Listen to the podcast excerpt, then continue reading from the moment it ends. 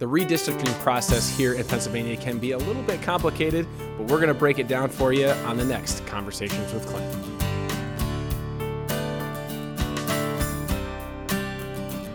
Today, I'm joined by State Representative Seth Grove, the chairman of the State Government Committee, and we are here on location in Wellsboro, Pennsylvania for a redistricting, congressional redistricting hearing today, right, Seth? That's right.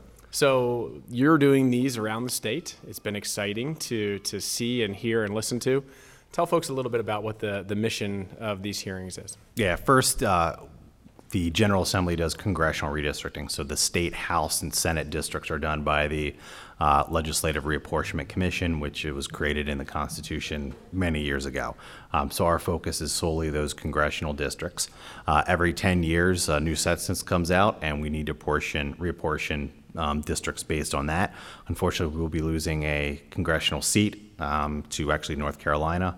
Uh, so we'll be going from 18 17, right? Yep, members of Congress down to 17. And that's not a good thing, folks. As we lose population here in Pennsylvania, we actually lose representation in D.C., and that's that's not a good thing. That's a very bad thing. So, um, in the response to that, we have to redraw the congressional lines, and that is a legislative process um, with the House of Representatives. And you're doing congressional hearings, um, redistricting hearings all around the state. North Central Pennsylvania um, is the, the location we're doing it today, and um, we're excited to have you. What kind of things do we expect to hear from?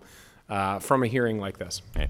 So the, the goal of the regional hearings, and we're holding 12 actually hearings total uh, on congressional redistricting. The purpose of the field hearings to gather input from local citizens about where they think the communities of interest, where should what should maps look like um, as we begin drafting them later this year uh, to have them effect for for 2022.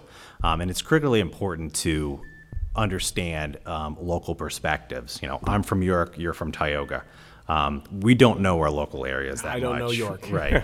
So having that that input from actual citizens on development of maps, I think strengthens it um, and makes sure that that people have input and a voice in this process. So that's why we're doing so many field hearings Yeah. um, and, and doing our, our due justice. We have a website, um, paredistricting.com. You can go on, you can draw your communities of interest actually on that and submit it. You can submit testimony. You can submit comments on the current maps from 2018. Um, and at some point, once it's loaded, you can actually um, submit full maps uh, for the committee's review. So it's a very transparent process. Um, you said, I think in an earlier interview last time around, there were three hearings, and we're going to do 12. Yeah, there were three hearings last time, and um, the maps were kind of, um, there wasn't like a public release or anything. It was kind of your typical kind of behind the scenes process. Uh, we're doing that far different this time, so we're, we're completely opening it up, making sure we get as much input on the front end, because I'm a firm believer the more work you do on the front end, uh, the right. back end is a lot easier.